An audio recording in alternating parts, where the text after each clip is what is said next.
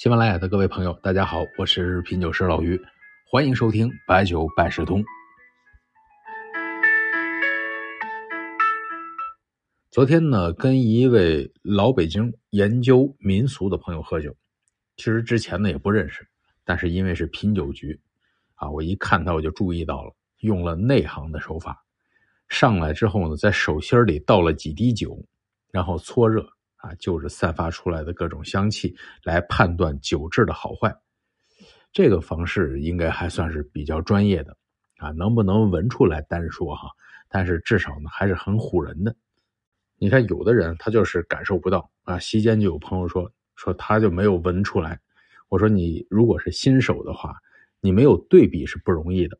你这样，你叫点开水，然后呢用开水来判断，这个呢新手呢一般还好用一些。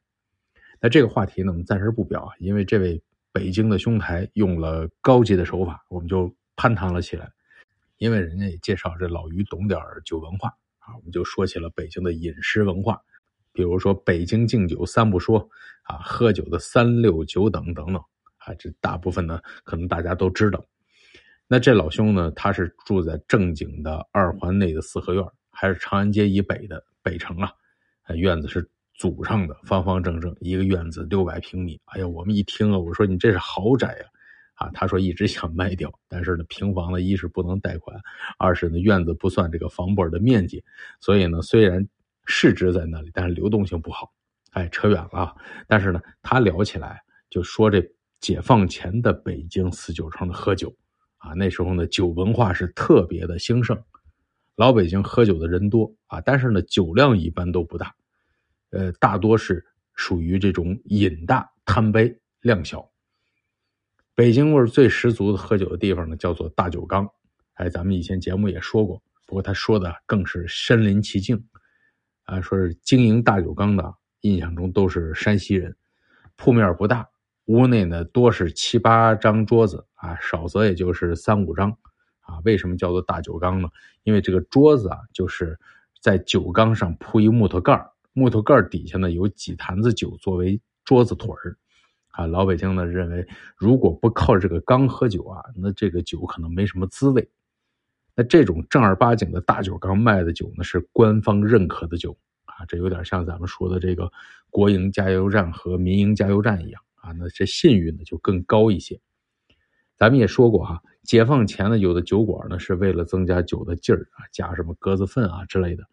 大酒缸这种情况呢会少一些，这种大酒缸呢不仅仅是卖给堂食，也有在做外卖的，就周边的饭馆呢经常到大酒缸来打酒，会准备上那个小封条啊，就说这个酒呢是他们家打的，已经有了一些品牌的意识。他提到呢那个时候呢喝酒都不是小杯啊，叫做黑皮子马蹄碗，啊这个碗形容的很形象，电视剧里经常见。啊，我还用过，最后一次用应该是，呃，忘了在哪个酒厂了，搞那个摔碗酒啊，这个碗的成本一看就不高啊，一次性使用啊，就是喝完了之后往地上一摔，演绎出那个喝酒的豪爽劲儿。呃，提到成本呢，我就说在这个大酒缸喝酒的这个物价怎么样？他说那个时候酒还比较贵啊，好的黄酒呢，呃，贵的要到四五块银元，烧酒呢可能就相对便宜一些。啊，最便宜的烧酒呢，也就是两三毛钱啊。这两三毛钱是什么概念呢？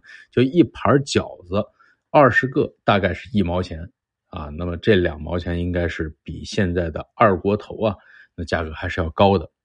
虽然贵呢，但是这老北京人对自己有一个评论啊，评价叫做“吃尽穿绝”，就是该吃点好的还是要努着吃。有个词儿呢，叫做“打牙祭”。就是手里有俩子儿，那要到下馆子那搓一顿，吃点好的，啊，吃呢去什么地儿吃呢？如果不是那么有钱，就要去这个二荤铺啊。二荤呢，说的是猪肉和羊肉啊，这就是专门的平民餐厅啊。不仅仅可以点菜，还可以自己带着原料，让店家帮忙加工制作，这叫炒来菜。二荤铺呢，比较有代表的是朝阳门外日坛斜对过的肉铺徐。啊，做这个烂肉面的，还有阜成门外吊桥东的虾米居啊，据说这两个地儿呢都是普通人经常去的，现在已经没有了。在饭店呢都是酒蹄子打酒啊，分一两一提、二两一提，啊，有种说法叫做急油慢酒，就是打油的时候啊，需要急速提，提出油桶，顺便呢，马上倒到这个漏斗里，啊，这样的话呢，会带出一些散油，啊，散的油滴归了这种买家。那打酒的时候呢，那必须要慢，因为你要满满当当的，啊，甚至呢有点这个张力，甚至都感觉快溢出来了。这两种方式呢，都是让客户啊感觉哎呦占了便宜。从客户的感受角度出发，也算是经营之道。那最后呢，我们用个诗词做个结尾吧。